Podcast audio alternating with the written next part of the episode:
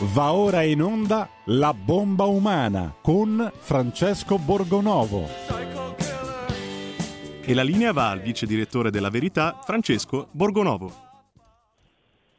Ed eccoci, buongiorno, buon inizio di settimana. Siamo a quasi tre mesi di guerra e oggi sui principali quotidiani italiani eh, vediamo dei proclami che un po' fanno pensare ci riprenderemo il Donbass, eh, titola Repubblica, fra virgolette, ovviamente è una frase eh, del vice comandante dell'esercito ucraino che dice abbiamo fermato il nemico che si sta ritirando, libereremo tutto l'est del paese e c'è la Nato che va in soccorso diciamo, di questa affermazione dicendo l'Ucraina può vincere, eh, Nato che eh, dopo che la Turchia ha tolto il veto all'ingresso di eh, Finlandia che hanno confermato l'adesione, insomma evidentemente si prepara a um, stringere la morsa attorno alla Russia e questo non credo che sia un segnale bellissimo, nonostante tutti i toni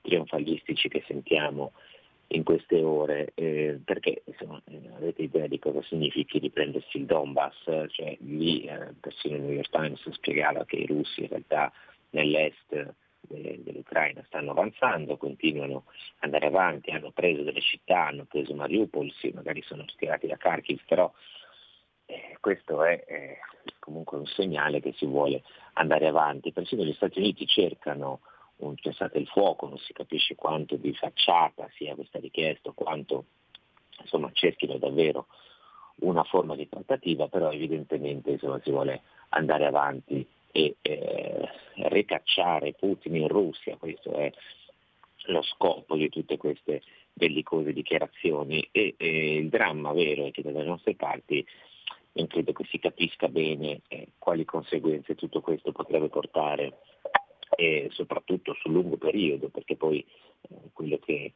che, accadrà lo pagheremo probabilmente noi. E nel frattempo continuiamo a comprare gas eh, dalla Russia perché anche stamattina arrivano fonti eh, fonti di agenzia dalla ehm, Commissione europea che dice che le società europee potranno aprire un conto presso Gazprom Bank per il pagamento del gas russo eh, in euro e in dollari senza violare le sanzioni, cioè praticamente si fa una gabola per cui le, eh, le nostre nazioni aprono dei conti in euro e in dollari alla banca di Gazprom, che è la grande fornitrice, compagnia fornitrice di gas russo, e che poi provvederà a convertire in eh, rubli. Insomma è una zona grigia in effetti, come ha detto Draghi, però va bene così, dice va tutti bene, dobbiamo fare la guerra a Putin, distruggerlo, ributtarlo fuori dal Donbass, però, però continuiamo a comprargli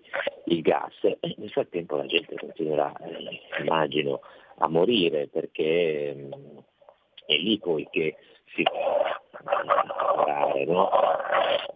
Il punto è che c'è una seconda fase della guerra, questa iniziata da qualche giorno, che prevede insomma, la vittoria dell'Ucraina. Non è più l'idea fermiamo i russi, impediamo l'invasione, ma eh, facciamo vincere l'Ucraina e vediamo fino a che punto possono andare avanti. Nel frattempo su Putin se ne cominciano a dire di tutto, continuano a dire di tutti i colori.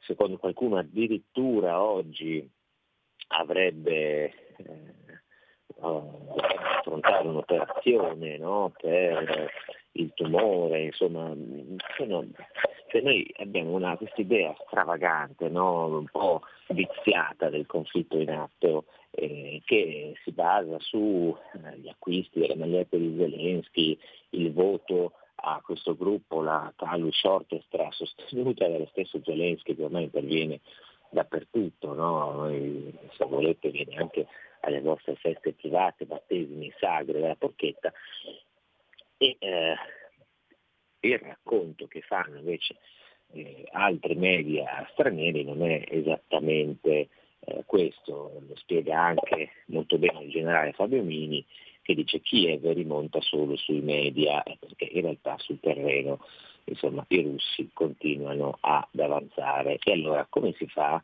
a, a continuare una guerra, ricacciare indietro eh, Putin che continua ad avanzare quanto durerà questo conflitto? Eh, se io penso ai soldi che hanno messo gli Stati Uniti, 40 miliardi di dollari, di cui 20 solo per le armi, mi viene da pensare che sarà un conflitto piuttosto lungo, eh, un conflitto che ci avvia verso eh, un Vietnam, verso una situazione asiatica nel cuore dell'Europa. Allora sai cosa facciamo Federico? Mettiamo un brano che ci ricorda quegli anni, di, no? gli anni del Vietnam, quando le canzoni chiedevano pace e non più guerra e quando la controcultura di sinistra era contro gli interventi militari eh, dall'altra parte del mondo.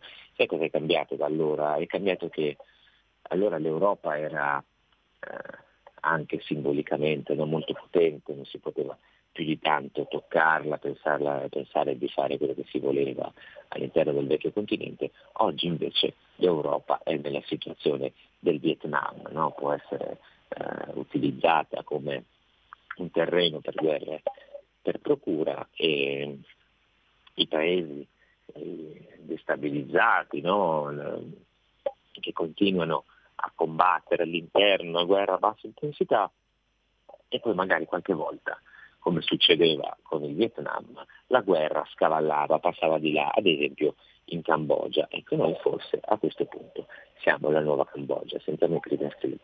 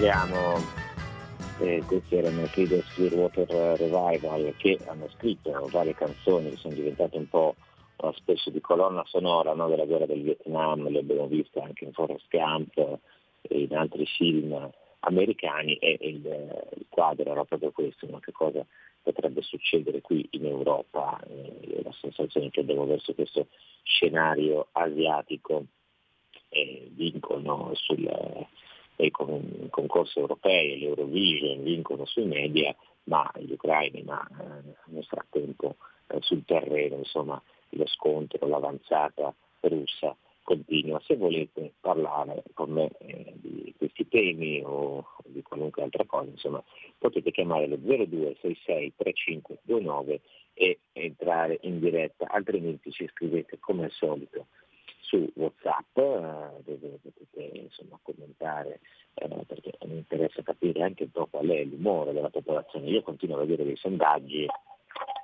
secondo cui eh, gli italiani non vogliono eh, la guerra, no? Eh, hanno timore delle conseguenze che potrebbe avere, eh, vanno, vanno, avanti mm, a, a, dire che insomma, forse è meglio smetterla. Eh, un viva, commento che dice finalmente metti della bella musica e eh, vabbè, questi sono, insomma, sono gusti, io ogni tanto mettiamo anche qualche classico come questo, dai, cerchiamo di accontentare tutti e soprattutto accontentare me perché la trasmissione è la mia e metto le canzoni che mi pare. Grazie. No, sto scherzando ovviamente. Ehm, ecco qui Mario che ci chiede Monte Brianta, signor economo, come fa l'Ucraino a restituire 40 miliardi di dollari? Beh, ma eh, il punto non è che vi debba restituire eh, il punto che gli vengono dati e poi dopo ci sarà eventualmente dire, un grande lavoro da fare no, per la ricostruzione dell'Ucraina. E, e cosa succede quando devi ricostruire? Poi ci vuole qualcuno che ci metta i soldi e si tenga gli eventuali guadagni e lì sarà un grande business. Abbiamo la prima telefonata, buongiorno. Buongiorno, ciao Borgonovo, Mauro da Reggio. Vedi, visto buongiorno. che l'America ha stanziato 40 miliardi per questa guerra qua, senza calcolare quelli che ha speso dal 2014 per organizzare, istruire eh, gli ucraini no? in questi otto anni qua, che saranno altri, dicono 7-10. Calcolato che mi sembra anche che, di ricordare che arrivavano due volte alla settimana dei pullman strani nella caserma Ederle con della gente che aveva delle tute nere che rimanevano dieci giorni e questo si rifà al 2013 e poi ripartivano. Io voglio dire, con un paese che fa 150 miliardi di PIL all'anno, che l'America sia il eh, bianco cavaliere che viene a, a, punire i torti dei poveri non ci ho mai creduto e mai ci crederò. Dico che cosa ci potrebbe essere sotto se non eh, eh, gli sporchi interessi di, di, Biden che già da anni e di suo figlio sotto qualcosa di, di non detto che, che, viene, che, che, viene, propagandato in questi giorni qua.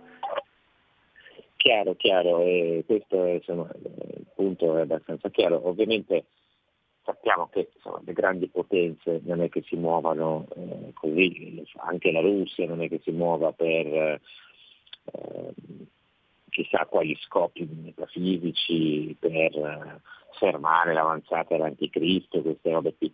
Ognuno, ogni grande potenza fa i suoi interessi, cerca di gestire la propria sfera di influenza al meglio e agisce secondo la propria dottrina caratteristica e quindi eh, le grandi potenze fanno i propri affari.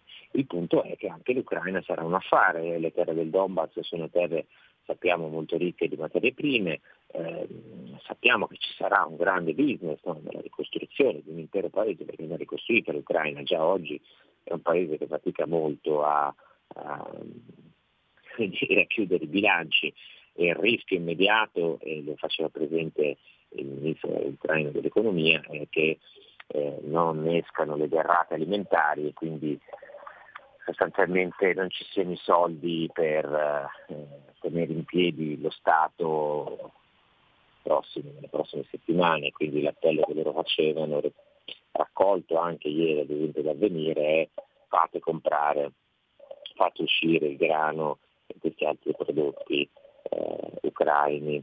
Eh, quindi il punto è sì, che ci sono degli affari, ci sono degli affari sull'energia, ci sono degli affari sulla ricostruzione eh, dell'Ucraina, ci sono degli interessi appunto nell'indebolire la Russia, nel creare un po' di scompiglio, però ci sono anche degli interessi che poi potrebbero rivelarsi, come dire, controproducenti per gli Stati Uniti, perché poi se si compattano la Cina, l'India e gli altri stati del mondo, in un fronte antioccidentale questa cosa non è proprio simpaticissima. Abbiamo un'altra chiamata, buongiorno. Sì, pronto, buongiorno, Berengaro in Subrico da Roma. Eh, io faccio, ogni tanto faccio un po' di politica spiccia con gli amici, no, Pro e ho incontrato un amico che ha un'impresa edile. Eh, e mi ha sottoposto due quesiti a cui non ho potuto rispondere, quindi adesso ascolterò se potete darmela come risposta o almeno un suggerimento da dare. La, il, il, primo quesito era praticamente il 110%, i soldi del 110% sono stati dati tutti alle SPA, che sono grandi aziende che non hanno però eh, né tante volte operai che fanno i lavori edili né eh, hanno idea di quello che devono fare, mentre le SRL, che sono poi quelle come la sua, che danno lavoro agli operai fisicamente e costruiscono e fanno ristrutturazione e tutto, eh, non hanno visto nulla e continuano a non vedere nulla, non è tutto bloccato e praticamente solo, sono tutti ponteggi, in effetti qua in giro per Roma si trovano solo ponteggi ma sui ponteggi non si vede nessuno. Il secondo quesito era, lui ha, fatto, ha praticamente dato lavoro a 5, eh, ha fatto richiesta scusate, di 5 operai eh, stranieri per i quali lui sta pagando da gennaio l'affitto della casa perché la legge eh, prevede che eh, venendo qui gli devi dare il, ehm, come si dice, l'alloggio. Eh, devi garantire l'alloggio e giustamente anche il lavoro. Però il fatto che lui ha fatto richiesta ma non, eh, questi operai non si sono mai visti, nel senso che in, in questura o da qualche parte eh, qualcuno non sta facendo il suo lavoro e non, eh, non, arrivano, però lui ci sta rimettendo, fino adesso ci ha rimesso 10.000 euro di tasca sua per eh, garantire un alloggio a qualcuno che non esiste, che non, che non, è in Italia. E anche il suo lavoro ne inficia perché ha bisogno di operai ma non, eh, non se ne trovano. Sì, chiaro, io non so, non so bene come posso aiutarla credo che dovrebbe rivolgersi all'avvocato, eh, c'è un problema ovviamente dei soldi del 110%, questo è un problema politico, perché poi ci sono le grandi aziende che se li accaparrano e i singoli più piccoli fanno più fatica, ma questo è un problema atavico del nostro paese e, e quando infatti si permettono soldi a pioggia poi c'è sempre qualcuno casualmente che se li piglia prima degli altri. Eh, quanto agli immigrati sinceramente non le so dire, ci deve essere sempre qualche qualche intoppo, ehm, spero che il suo, suo, suo, amico riesca a risolvere magari quell'utilizzo di un legale, eh, se si trovasse ogni tanto, non lo dico per fare una critica, eh, invece la situazione non è di sicuro sulla colpa degli imprenditori, se si prendesse il personale italiano sarebbe meglio se eviterebbero questi problemi, anche se delle volte il personale italiano non c'è, o qualche volta insomma non lo si faccia stare e non credo che sia il caso del, è amico del nostro ascoltatore. Arrivano altri messaggi, c'è chi chiede ma secondo voi ha ragione chi dice che i russi stanno perdendo, chi dice che i russi non stanno usando la mano pesante per non fare troppi danni agli ucraini e che volendo potrebbero vincere la guerra in poco tempo? E, eh, sì, il problema è che eh, non è che possono vincere la guerra in poco tempo eh, o sono buoni e non stanno usando la mano pesante.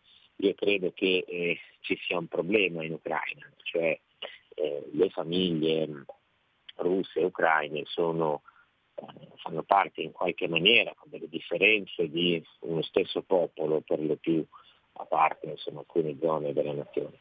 E quindi eh, ci sono persone che hanno un parente di qua, un parente di là, hanno ehm, delle situazioni, insomma, sono ucraina, russi e quindi il problema è che non si può distruggere un paese dove ci sono persone amiche, no? parenti, fratelli, come dicono sempre i russi, su quello non mentono. Quindi è una cosa di cui tenere conto, non si può eh, inimicarsi l'opinione pubblica, Putin ha bisogno anche di avere sostegno interno e quindi eh, non si può andare avanti come dire, a, a, a radere al sole. Poi noi eh, dico questo, poi andiamo in pubblicità e dopo prendo le altre chiamate che sono in attesa. Noi pensiamo, ci stupiamo di questa cosa, no? che non si bombardi a tappeto, che non ci siano queste... Ma intanto i russi non hanno mai fatto una guerra lampo in vita loro, non si capisce perché dovrebbero fare adesso. Secondo, ma ehm, il fatto che gli americani o la Nato quando arrivano in un posto distruggano le città, suono di bombe, radano il suolo, eh, interi palazzi, statue, eh, massacrando anche la popolazione, ci facciano delle robe di questo genere, non significa che debbano farle tutte così. Cioè noi ci stupiamo probabilmente che non avvenga questa cosa in Ucraina perché noi nella stessa situazione della Nato o gli Stati Uniti avrebbero fatto lo stesso. Cioè, avrebbero fatto proprio questo, avrebbero bombardato a tappeto, distrutto le città e preso come hanno fatto a Baghdad, come hanno fatto a Fallujah, come hanno fatto a Belgrado. Il fatto che i russi non lo facciano per loro è sorprendente, no? Insomma, perché come, come è possibile che questi agiscano in un modo diverso? È una tecnica militare diversa, lo spiega il generale Fabio Mini nel bel libro appena uscito insieme Fabio Cardini, Franco Cardini, l'abbiamo cercato di spiegare con Luciano Canfora eh, nel libro, poi facciamo anche l'automarchetta che si chiama Guerra in Europa, uscito per l'editore Ox, se vi interessa ci sono un po' di risposte a questo tema, l'Occidente, la Russia e la propaganda che c'è il nostro libricino per gli editori Fox che costa anche 12 euro, quindi insomma è abbastanza no? che insomma, noi ci dobbiamo arricchire su questa cosa, però credo che sia importante dare una lettura un po' diversa dei fatti. Andiamo un secondo in pubblicità, pochissimi istanti, però poi torniamo che ci sono le chiamate.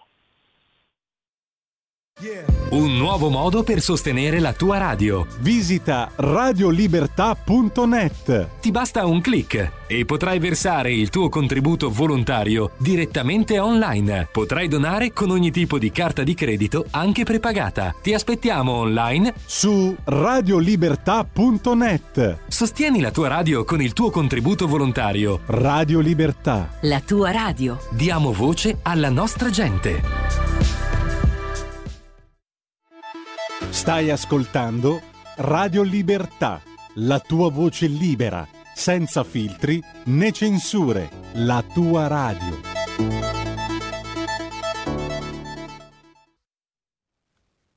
Di nuovo in onda con Francesco Borgonovo. Allora, rieccoci qui, abbiamo due chiamate, buongiorno. Buongiorno a lei.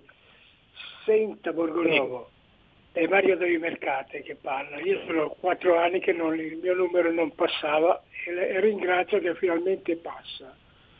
Anche perché io eh, non, ho, non, eh, non, mi sono abbonato, ma vi ho sempre dato il contributo perché prima voglio vedere come funziona. Però le devo fare una domanda, penso che la posso fare solo lei. Io da giovane eh, ero abbonato al club degli editori e avevo letto Taras Bulba tra i vari numeri perché era appassionato della, anche della letteratura russa. L'ultimo capitolo di Taras Bulba, non so se lei lo conosce, e l'ultimo sì. capitolo mi ha lasciato per 60 anni, 65 quasi, un, un interrogativo. Oggi questo eh, interrogativo mi è stato finalmente spiegato perché Taras Bulba per vedere l'impalatura del figlio sulla piazza di Kiev ha dovuto pagare degli ebrei no? per poter assistere a quello. Sta parlando lo scrittore, che lei sa chi è questo scrittore, che poi è stato sepolto vivo perché era epilettico e, e insomma e sepolto vivo. Arriviamo al, ultimamente, al cuore. Ultimamente, Ecco, ultimamente ho sentito addirittura da una ragazza ucraina che era qua, mi ha detto no, ma guardi che quando l'hanno disotterrato aveva tagliato via la testa. Questi sono gli ebrei quando li tocchi. Io ci ho lavorato. Ecco, ma cosa c'entrano gli ebrei qui? Eh no, perché appunto qui, ha toccato gli ebrei, che lui ha dovuto pagare degli ebrei. Sì, ma qui non stiamo parlando degli ebrei, stiamo parlando delle insomma, Russia, Ucraina, non c'entra l'ebreo adesso in questo momento fatto eh, e ho fatto di tutto subito perché ho arrivato un'azienda fallita che dipendeva da loro, era tutto sotto ricatto, li ho scartati subito, sono riuscito a scartarli. È un mondo che a parole sono tutti campioni, a parole. Ma eh, di chi La cultura è un'altra cosa, ok? Comunque fa piacere che Vabbè, ho sentito ehm... parlare con lei, grazie, il suo pensiero. Grazie, però eh, non, non capisco bene cosa, cosa senti negli ebrei, non, eh, non eviterei di, di, di, entrare in, in ragionamenti dire, stravaganti e discutibili. Allora, eh, arrivano vari Whatsapp, c'è Claudio dal Bairate che dice buongiorno, spiace vedere persone innocenti eh, soffrire, ma gli ucraini mi sento di dire che colpa del mal pianga se stesso, beh, sono insomma, una colpa di alcuni eh, loro mali, di altri evidentemente colpa la responsabilità della Russia anche, ci si vuole in due per fare una guerra ovviamente, no? eh, che di là ci sono i santi, però eh, stiamo cercando di costruire una visione un po' diversa eh, c'è eh, il nostro amico Fabio che dice insomma, io sono contro l'invio di armi, non fosse altro perché non abbiamo mai inviato armi a nessun altro paese aggredito, sì, almeno diciamo non formalmente. Ecco, L'Ucraina sta ricevendo un fiume di denaro che si compie per colpo solo di armamento, altrimenti la Nato abbia il coraggio di intervenire. Così vedremo una volta entrati in guerra cosa diranno i fanni guerra fondai da salotto. Eh, sì, io un po' timore che questa cosa succeda perché poi in guerra ci finiamo tutti davvero e io me la eviterei anche una guerra, ma insomma, evidentemente a qualcuno piace, eh, soprattutto a sinistra, Nicolette simili. Se la Finlandia e la Svezia entrassero nella Nato, come la prenderebbe Putin? Eh, secondo me la prenderebbe diciamo, un po' in quel posto e non gli farebbe molto bene, non sarebbe contentissimo.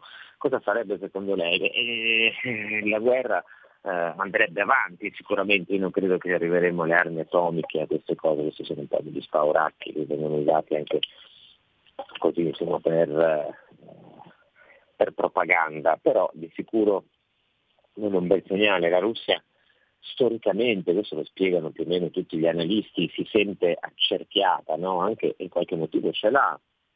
Luciano Cantora nel libro che abbiamo fatto ricostruisce eh, le varie aggressioni che ha subito la Russia nel corso, nel corso degli anni, qualche sono un po' di motivi, no?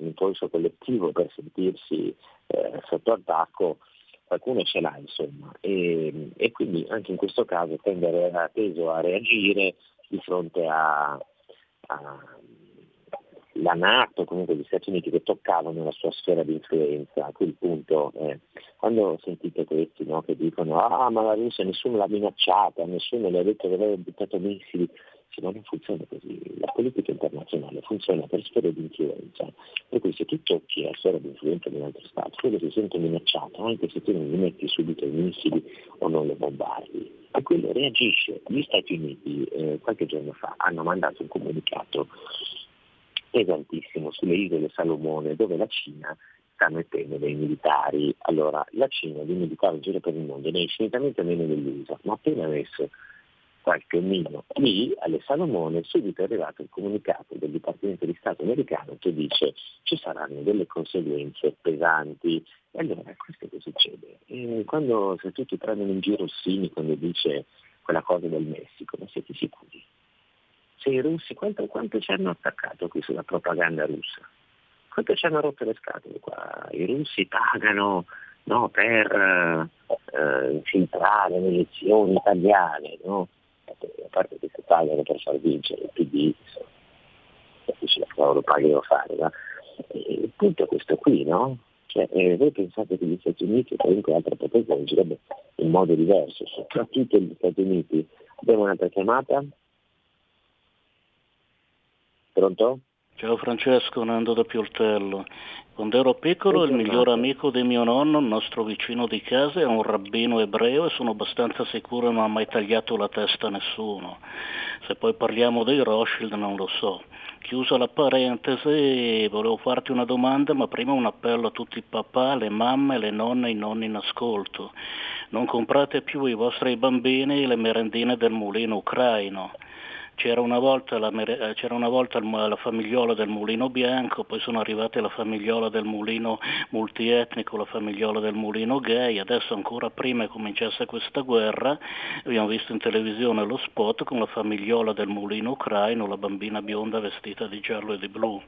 E su questo ti volevo fare una domanda, perché non è l'unico spot strano che gira in televisione, no? C'è quello dell'anticalcare, il papà gay con la lavatrice rotta, c'è il Napisan che nevrotizza utilizza i bambini e le mamme da almeno due anni. Quando è che la verità ha fatto una bella inchiesta per capire come mai certe multinazionali inseriscono dei messaggi politici, tutti dalla stessa parte, peraltro tutti dalla stessa parte, nei loro spot commerciali? Che cazzo c'entra il dolcificante dietro con due ragazze che si baciano tra di loro? Ciao. Beh, caro Nando, ehm, Nando va sempre diritto al punto, eh, però coglie una cosa eh, interessante. E, Nando, la, mm, è normale, cioè, come dire, non è che sia giusto, però eh, guardate cosa è successo con l'Ucraina, cioè, tutte a muoversi per prime in una direzione sono state le aziende private, le grandi multinazionali, i, i gruppi online, Netflix, questi, cioè, come un solo uomo. Eh, chi è che sostiene tutti quei trial che si organizzano qui? Eh, quelli, assicurazioni, banche, Coca-Cola, eh, lo stesso Netflix di nuovo.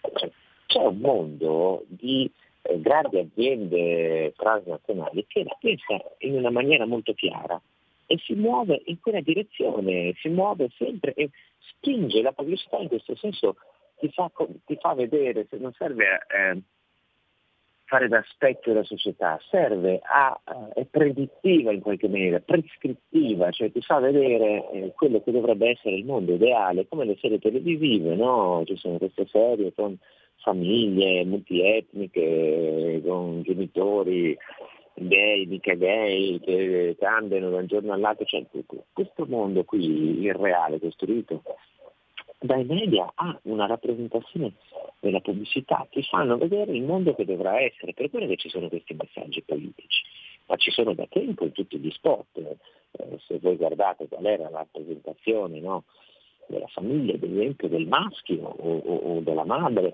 dentro gli sport vi rendete conto che sono, nel corso degli anni sono cambiati molto, questo io credo che sia eh, la razza di quello che dice Nando. Eh, Gianni da Roma ci scrive, NATO e Stati Uniti hanno più volte dichiarato che il loro obiettivo finale è destituire Putin. E pare credibile che un despota di impotente Stato sovrano si faccia destituire senza prima usare tutte le armi a sua disposizione, comprese le testate nucleari.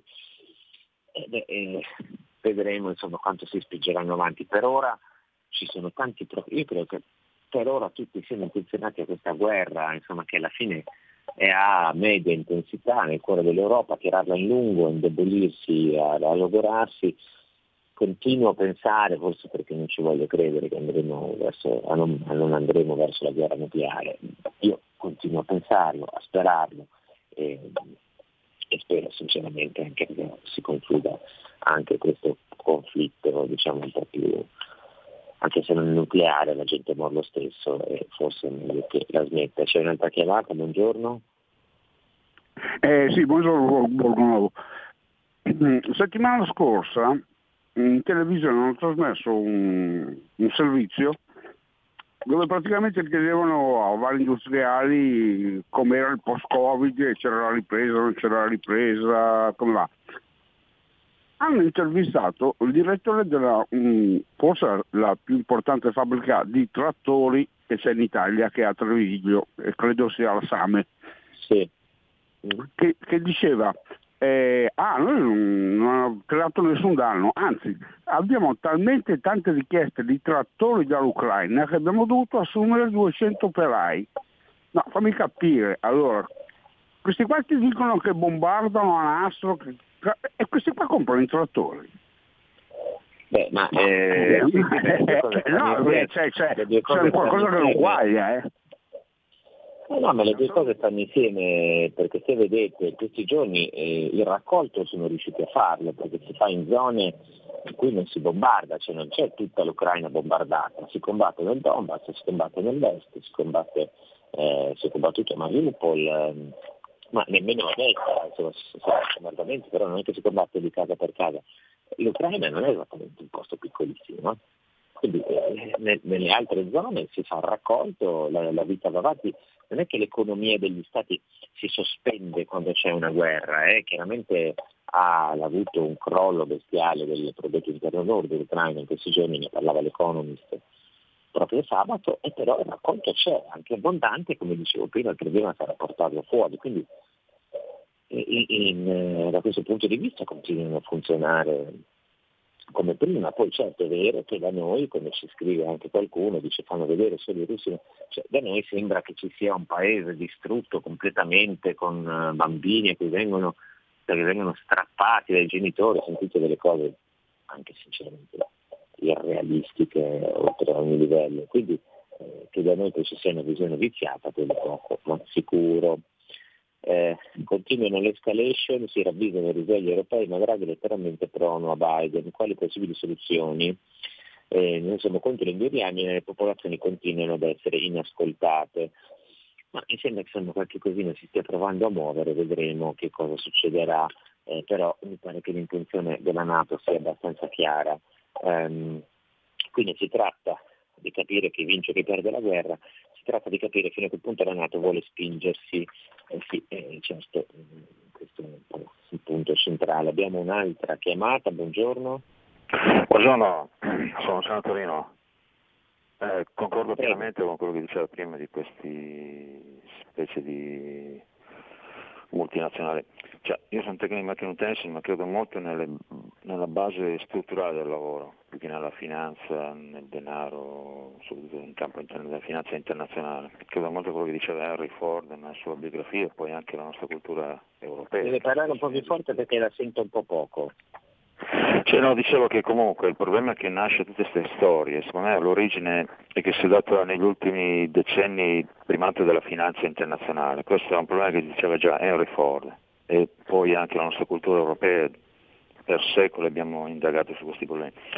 Io credo che la Russia si stia disperatamente difendendo come identità e potrebbe essere utile capire questa cosa a noi, mitteleuropei soprattutto, perché comunque è tutto iniziato anche da quella famosa crisi della Lehman Brothers, che è stata catastrofica perché era tutto basato sull'impero del denaro, con le crisi immobiliari, costringere a cam- comprare le case degli operai americani e occidentali indebitandoli fino al collo. E quindi i russi, i russi non vogliono fare quella fine lì. Putin non salterà, non illudetevi. Ecco. Ma eh, io sono abbastanza convinto che l'economia, ne sono convinto io, quello che leggiamo è che l'economia russa sta leggendo, si sta analizzando a est, ehm, quindi eh, ci sono dei, eh, molte, un po' di falsità ecco, su quello che sta succedendo in Russia. Io credo che sicuramente Putin voglia tenere una propria, abbia a cuore un certo tipo di identità, la stia perseguendo chiaramente anche lui ha degli scopi dire, di potenza, perché poi la Russia ha dei grossi problemi anche a livello di economia, di, di gestione interna, ovviamente anche uno Stato che viene da una situazione catastrofica, dall'implosione dell'Unione Sovietica, Putin ha fatto da tanti punti di vista, anche se con metodi talvolta sono diversi da quelli che utilizzeremo noi, ha fatto anche qualche miracolo in qualche maniera. No? per cui sì, c'è anche un problema di concezione del mondo, no? di, di, quale mondo vogliamo. Se noi, come si dice, difendiamo l'Occidente, vogliamo difendere questo Occidente qui, quello delle, della finanza internazionale, di queste grandi aziende che spingono su determinati temi etici propongono una morale no? di, di un certo tipo che secondo me non è esattamente quella occidentale, eh, insomma, la, e credo che qua non, c- non sia una guerra di civiltà, questa è una guerra per motivazioni politiche, economiche, di relazioni internazionali, però c'è sotto anche uno scontro di civiltà fra una visione, tra due civiltà in fondo occidentali, in qualche maniera europee, no? Io, il concetto di Occidente, il modo in cui si attende oggi, c'è un tipo di Occidente, quello di Biden, che si trascina dietro tutto questo baraccone di Eurovision, di, di, di finanza, di, di, teorie arcobaleno, e poi c'è un'altra visione che è un po' più tradizionale, che ovviamente però anche questa ha i suoi interessi, eh, eh, sui giochi di potere, eh, non, non, siamo ingenui, non vediamo cavalieri bianchi, non ce ne sono da nessuna parte. Ehm, eh, Anna Maria De Vicente scrive il porto di Cagliari vicini di navi da guerra pronte per essere schierate su gran parte della costa. Eh, lo scrive Mauro Pili, deputato leader del movimento Unidos. Ehm, e non è bellissima come cosa, cioè, qui si stiamo preparando a una guerra di lungo periodo. Eh, io non so, sono convinto che le cose non si mettano bene, poi certo ci sono editorialisti come quelli della loggia che ci dicono che noi siamo, eh, dobbiamo no, in qualche maniera impegnarci nel nostro interesse fare, perché gli interessi eh, non sono solo quelli economici, ma nel nostro interesse in qualche maniera morale, no? dobbiamo assolutamente combattere il tiranno e vabbè, e poi dopo chi pagherà, chi pagherà le conseguenze eh, della guerra al tiranno? Eh, probabilmente le pagheranno di più le fasce più disagiate della nostra popolazione, no? saranno in, in, difficoltà quelli che fanno già fatica adesso ad arrivare alla fine del mese, non di sicuro quelli no? che eh, dire, come magari anche lo stesso quello della loggia guadagnano dei soldi e sono tranquilli da quel punto di vista, invece se ti triplica la bolletta sei una famiglia, una persona single che fa, insomma, si deve dannare l'anima come tutti noi comuni mortali, eh, un pochino più di fatica. Noi siamo arrivati con questo alla conclusione del nostro spazio.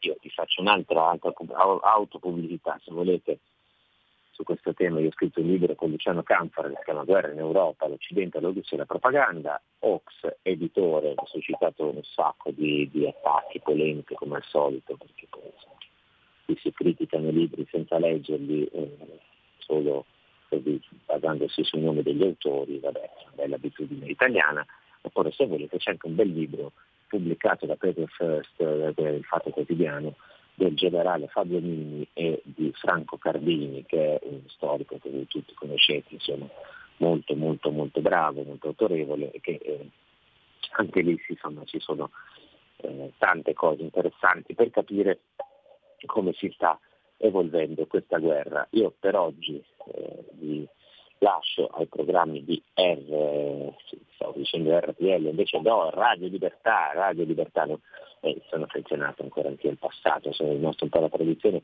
però mi piace molto questo nome, Radio Libertà, dove si possono dire le cose, eh, anche senza no, litigare come nei talk, si possono dare anche delle opinioni diverse senza venire cacciati di qualsiasi aberrazione. E se volete potete sostenere, perché alla fine c'è bisogno anche di questo, non ci possiamo lamentare che in Italia non ci sono spazi di libertà se poi non li sosteniamo, so che molti di voi già lo fanno, ma caricate l'applicazione, andate sul sito di Radio Libertà, eh, cercate eh, di diffondere anche se volete, ci sono eh, i podcast no, del, della radio, potete farli sentire ai vostri amici, potete confrontarvi con loro su quello che si racconta qui ogni giorno, eh, secondo me è importante dare un sostegno a Radio Libertà perché mh, mm, questi sono i patrimoni, no? gli spazi da difendere, no, non ci vengono regalati, sono sempre meno, sono sempre più eh, in, in, difficoltà perché poi li vedete gli attacchi che arrivano da ogni parte. No? Io eh, ho cominciato quando appunto questa radio, grazie a Giulio Renarca, ho cominciato, si chiamava eh, Radio Padania Libera, poi RPL, adesso Radio Libertà e sempre una cosa, ho trovato la possibilità di dire quello che pensavo senza eh, alcuna costrizione, senza pressioni, senza... Eh, anzi, sapete che tanto che non lo facciamo. Eh, Federico, prima di chiudere, mettiamo il giusto tributo a, a chi dirige questa radio e l'ha gestita in questa maniera per tanti anni lasciando insomma sabato sera a casa mia. tutti! Eh. è un bel direttore! È un bel direttore! E allora con questo applauso finale arriva il mio saluto, passate una buona settimana, cercate insomma di non farvi prendere troppo da questa febbre della guerra che imperversa dappertutto e cercate di resistere perché qua i problemi sono tanti dal Covid che ancora se la faccia in avanti. Buona settimana a tutti e ci sentiamo venerdì. Avete ascoltato La bomba umana